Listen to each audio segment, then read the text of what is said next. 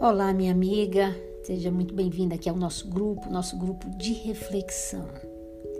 Nós estamos constantemente trazendo situações para que você cada vez mais consiga penetrar no seu mais escondidinho eu. Porque somente assim é que de fato nós conseguiremos achar a razão por que estamos aqui. Eu sou a doutora Rijarda Aristóteles e, junto com você, eu entro também nessa reflexão. E a propósito disso, eu gostaria de trazer uma situação que é muito, que é muito propícia para que nós nos pensemos em termos de autoconhecimento, que é a questão do silêncio. Tem pessoas que realmente não suportam ficar sozinhas. Eu não sei se você conhece alguma delas quando enxerga, quando, por exemplo, chega em casa, liga a televisão, liga o som, é, começa a cantar, pular, não consegue permanecer um segundo sem ter algo que a distraia de um provável processo de autoconhecimento. São pessoas que, mesmo que estejam em multidão, estarão sempre sozinhas, porque quem está na multidão é exatamente a sua aparência. Há inclusive uma pesquisa da cidade de São Paulo, no Brasil, que fala exatamente sobre isso. Que tem muito mais pessoas sozinhas na cidade de São Paulo do que no interior.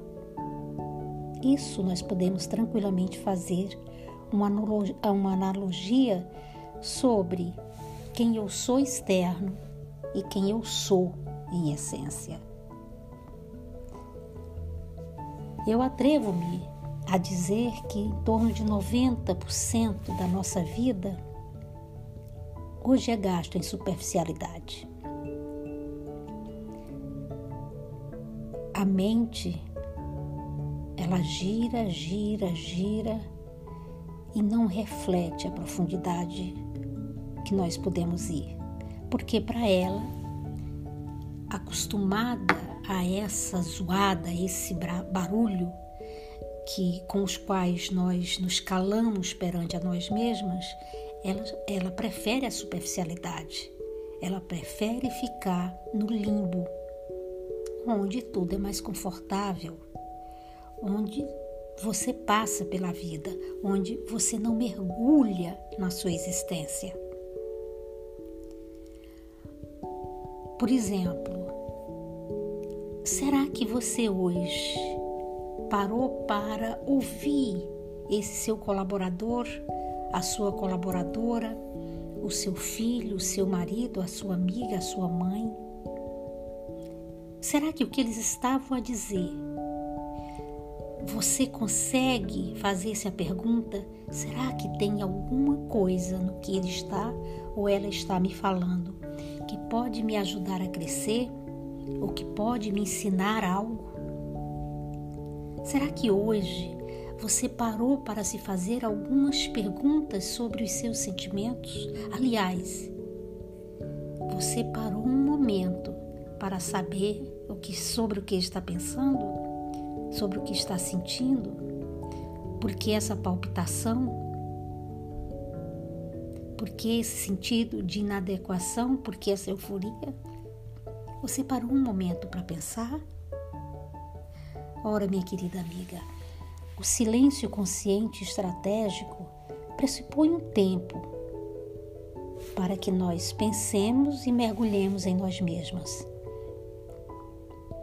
Para que nós consigamos ir até o centro da nossa vida, sairmos da periferia, desse barulho, dessa zoada, e irmos ao centro, onde está o coração que é exatamente ali que Platão dizia que ficava exatamente a possibilidade do mergulho mais profundo na nossa mente. Embora a mente, ele já dizia à época, Platão nasceu em 427 a.C., então você vê que essas questões do ser humano não é de agora. O que você sente agora, o que eu sinto agora, muitos homens e mulheres muitos homens e mulheres sentiram des eu, eu atrevo-me a dizer do Homo erectus, que foi quando se teve a noção exata da civilização com a criação da linguagem articulada,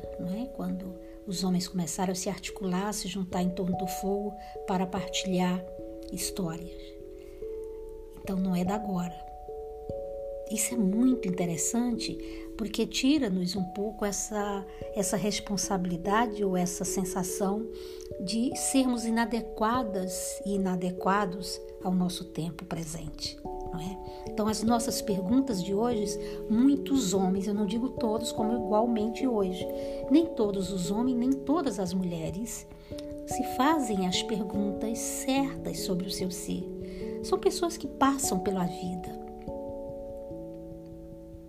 passam pela vida, não vivem a vida, não tiram da vida esse manancial de beleza, de conformidade perante os contrastes, dos valores, das virtudes, dos valores humanos, enfim.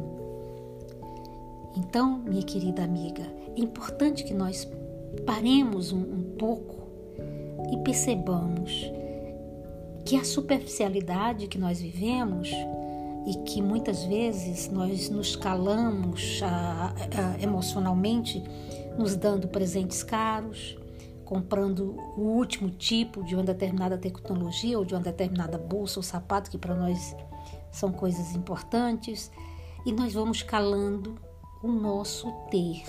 E eu não sei se já aconteceu com, com você. Comigo, uma centena de vezes é, quando eu tinha minhas empresas, quando eu era uma, uma grande empresária e calava o meu ser, esses gritos do coração que você provavelmente também sente, ou está sentindo ou sentirá seguramente, já que você está aqui, eu calava me dando presentes. E, e engraçado que a época quem me indicava isso, olha, vá ao shopping, se dê, você merece, dê-se um presente, era exatamente a minha terapeuta na época. Era uma forma que ela tinha de ir calando e tentando equacionar alguma situação mais complicada que eu estava a viver emocionalmente. Então, o que eu digo para você, por experiência própria, que não é ali a raiz do problema.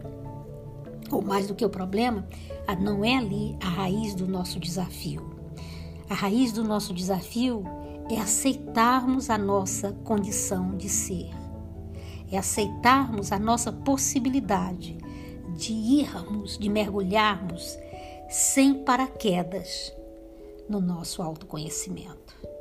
Sabermos exatamente o porquê que nós estamos aqui. Ora, para continuar ainda sobre a trilha de Platão, Platão chamava esse momento que ele defendia como absolutamente necessário, que é esse silêncio para o autoconhecimento, esse aquietar a mente para saber exatamente qual a verdade que eu vou em busca, qual a verdade que eu vou propagar. Ele chamava de divinos ócios, que era exatamente essa parada do ócio, não ócio para ficar de preguiça. Não é esse ócio que também essa palavra foi deturpada, mas é o ócio desse trabalho interno, esse momento de autorreflexão, que é isso que nós estamos fazendo também aqui. Então, eu gostaria de hoje, nessa nossa reflexão, instigar você para que você pare e faça nesse processo de autoconhecimento, de autorreflexão, pergunta: o que é que esse meu colaborador, minha colaboradora, a minha amiga mais querida e que está cheia de problemas, não é ela, são os problemas, os desafios que ela tem que vencer. Ela é o ser humano com os seus desafios, que está cheia de desafios. O que é que ela tem para me ensinar? Vou prestar mais atenção, vou botar o meu ouvido absolutamente atento para que essa pessoa que está do meu lado, independente da posição que ele esteja na escala social, é um ser que pode ter muita coisa para me dizer. Escute, escute-se e vá fundo nesse seu processo de autoconhecimento. Muitíssimo obrigada por você partilhar comigo esses momentos de reflexão. São momentos que eu faço comigo e quero partilhar com você. Então estamos juntas. Qualquer coisa que você queira falar, por favor, me procure também na minha página do LinkedIn. Eu também trago sempre esse tipo de reflexão mais direcionado para as profissões, para a gestão. Vai falar. Se tiver alguma coisa para falar, para perguntar, eu estou à sua inteira disposição. Um grande abraço e tenha um ótimo dia.